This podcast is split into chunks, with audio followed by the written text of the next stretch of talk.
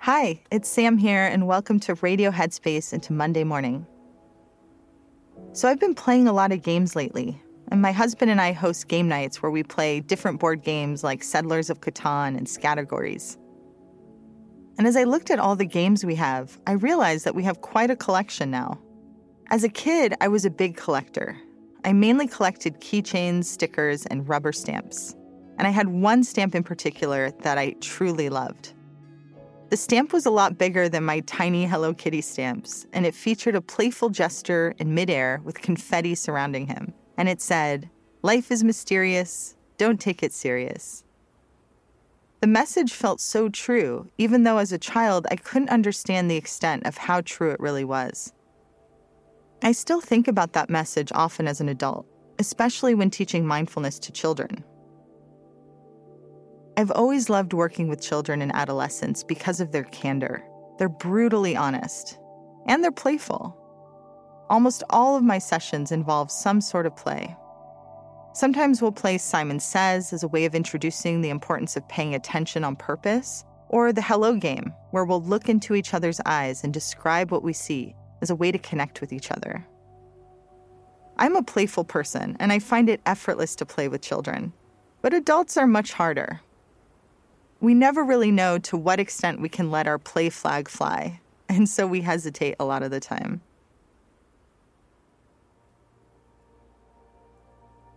It helps that I have a very playful partner and family members who take every opportunity they can to infuse playfulness into daily life. For example, whenever we all go to a restaurant together, we always ask for the kids' menu so we can draw on it. And then we ask our server to choose their favorite work of art, and it's really fun. But play isn't easy for everyone. You might have grown up in a house where seriousness was the norm, and play or silliness was discouraged. There may be a yearning to let go of that self consciousness that gets in the way of playing with abandon, and it can take some time to practice.